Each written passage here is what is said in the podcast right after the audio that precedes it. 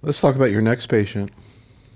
So the next patient is a 74 year old male, 72 when he was diagnosed, who had presented with progressive back pain that really became very severe. Went to see a orthopedic surgeon who evaluated him and said that he had osteoporosis that was atypical his presentation and he needed further workup. He then saw an endocrinologist who did some further evaluation and told him that it looked like he had myeloma and he needed to see a hematologist. When he saw me initially, he actually was wheeled into the room in a wheelchair, was very ill, had a lot of pain, and was found to have early renal failure and hypercalcemia. At that point, he was admitted to the hospital. He underwent immediate workup for myeloma with a bone marrow that he actually needed sedation for as he wasn't able to lie comfortably on the bed. And he was found to have a light chain myeloma, also with a 1114 translocation by FISH. He was started immediately, actually within 24 hours of his presentation, on treatment with intravenous bortezomib, cyclophosphamide, and dexamethasone. He was treated for four cycles with a very good partial remission. And then, after discussion with him and his family, who have been also very proactive in his care, we elected to change his cyclophosphamide to lenalidomide at 15 milligrams to try and get him into a stringent remission. And he received that therapy from May of 2012 to November 2012, obtaining a stringent CR. He then underwent an autologous transplantation in December of 2012 and has then been placed post transplant on maintenance lenalidomide, 10 milligrams, three weeks on, one week off, although currently his treatment has been held for the last six weeks due to thrombocytopenia. How low is the platelet count? His platelets were as low as the low 50s, but they're slowly creeping up to around the mid 70 range currently. And what was his creatinine and calcium when he came in, and what happened with the treatment? When he was initially diagnosed, his creatinine was 2.1 and his calcium was 12 uncorrected for his albumin was closer to about 13 when corrected for his albumin. And that's really the reason why I hospitalized him and started his therapy that same day. Do you think he was symptomatic from the hypercalcemia? He was in so much pain from his bone disease that that was really his main symptom and presentation and just looked very, very ill at presentation. And it's amazing to see how he's doing now with, you know, completely functional and walking in and really has been very satisfying for everyone involved in his care. So his pain essentially went away? He still has pain, and we spoke about that quite a lot today in clinic, that he still has pain related to his bone disease because he has, you know, destroyed bone from his myeloma.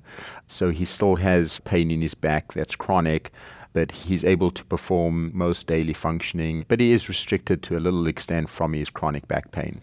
Have you thought about, or I don't know if it came up, you know, to do anything further for his pain, you know, kyphoplasty or something else like that? I'm going to actually ask Sagar to discuss it because he actually had some good ideas about that.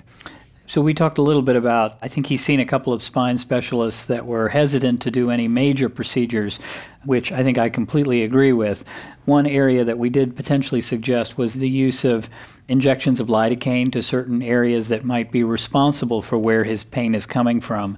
And while it may not be long term solutions, it may provide him with some intermittent comfort. And if that area is potentially amenable to more permanent nerve treatment like injecting the cement for kyphoplasty or things like that. That's something that could be discussed. But first, you just want to make sure that before you do that, you can actually make him feel better. What are your thoughts about the overall treatment plan, the initial plan when he presented, using the CyBorD and then switching over, bringing in lenalidomide, and also the choice of len for maintenance? Yeah, this was an interesting case because I got to bill as a follow up visit on this one as well because uh, I saw this patient in consult once. Oh, really? Uh, Is a referral? Yeah. Really? Yeah, I think we were trying to talk him into having a transplant. So Dr. Brenner and I ganged up on him. Uh, so he was resistant way back, or not way back, but when, yeah. to transplant? Yeah. What was his objection? You know, I don't remember now. I think he was just, I don't know if it was fear as opposed to the inconvenience and the disruption to his daily life. I think it was a fear issue, and he was 72 and actually closer to 73 probably by the time it came to discuss transplant options. And he just thought that maybe he's had some cardiac issues, mainly with atrial fibrillation and he just thought that maybe it was a procedure a little bit too risky for him. So you said, would you like to see an expert and get another opinion about the transplant? Yes. And then you sent him to Sagar. We gave him an option of a few places to go see, and we settled on Atlanta. And then, so it must have been interesting. Have you seen him since the transplant? I haven't. No, no. He had his transplant actually down at Tampa for again wow. convenience issues. But yeah, this is the first time I'd seen him since then. What was his reaction to seeing you? I think he and his family. I think were pleasantly surprised. Do you think they were overall? He's happy he made that decision. I think so. Yeah, I mean, I think so. Seems, yeah, that he got through it, and now yeah. now he's doing so well. Yeah. What about the issue of selection of Len for maintenance here? So I think it's exactly what I would have done. I think his only real high risk feature at the time of initial presentation was the renal insufficiency that he had, which was likely related to his hypercalcemia, and perhaps that contributed to his being an ISS stage 3. He had 1114 translocation, which, you know, is not a truly benign translocation, but I don't think it puts him in the 17P or 1416 category. So I think lenalidomide is an appropriate way and the way I talked him into his transplant, I say talked him into it, but the way I think I convinced him was showing him the iceberg that you've shown in many ideas. Yeah, uh, your famous iceberg. Because right? I think he was really fixated on the idea that if I'm in a complete remission, why do I need to do this? And so, you know, driving to lower levels of disease burden was part of the attraction to a transplant. Did you actually show him that graphic? I drew it. Really? Yeah, I draw. I draw an upside down pyramid. Wow, very so. interesting. And then, what's your thought about how long you're going to keep the maintenance going? My plan was once hopefully his counts come up to a higher level would be to restart his lenalidomide at a slightly lower dose, and as long as his counts are manageable and he's tolerating it well, is to treat him indefinitely until progression.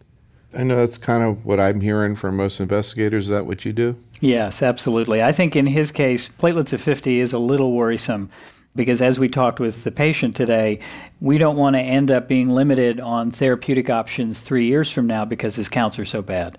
So I think giving him a break to allow his counts to come up and then restarting at a lower dose is a reasonable approach. How often do you see this kind of thrombocytopenia or myelosuppression in general with 10 milligrams of lenalidomide?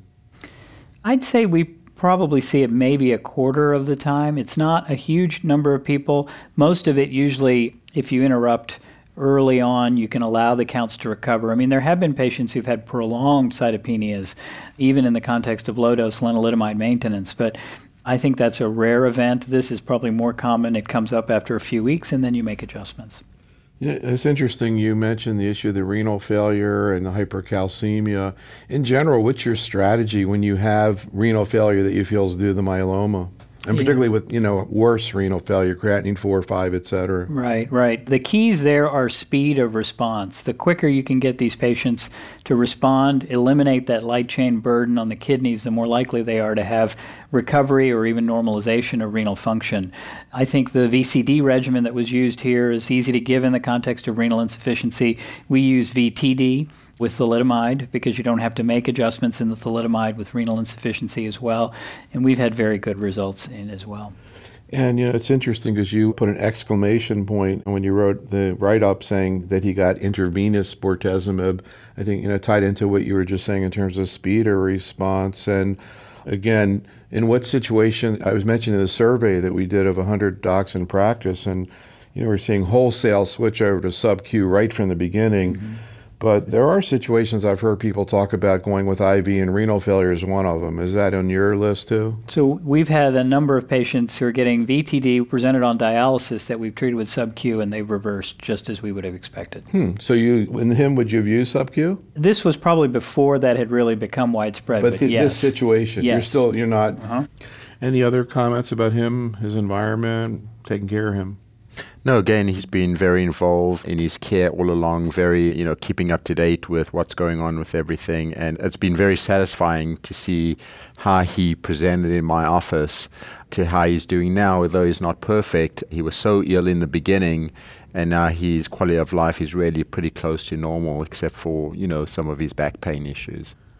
I think it's a great example of how performance status in heme malignancies at diagnosis doesn't always predict long-term outcomes because he was awfully sick in the beginning. I wonder too, just sort of globally, whether he would have gone to transplant at age 73, you know, in general across the country. I don't know. Do you have any thoughts? I think at many centers, I think it would have been considered. If he got to a center, my Right. question is, Yes, would he have gotten to the center? I see. I think that's a good I point. mean, I don't a know if in point. people's mind, you know, particularly people who don't see myeloma that much, they start thinking twice about a referral to transplant when a 73 year old. At your place, what's the oldest patient you've taken for transplant? 78. Hmm. And it's, there is an analysis that was presented at ASH either this year or last year from the CIBMTR showing that the benefit from transplant does not go away as patients get older.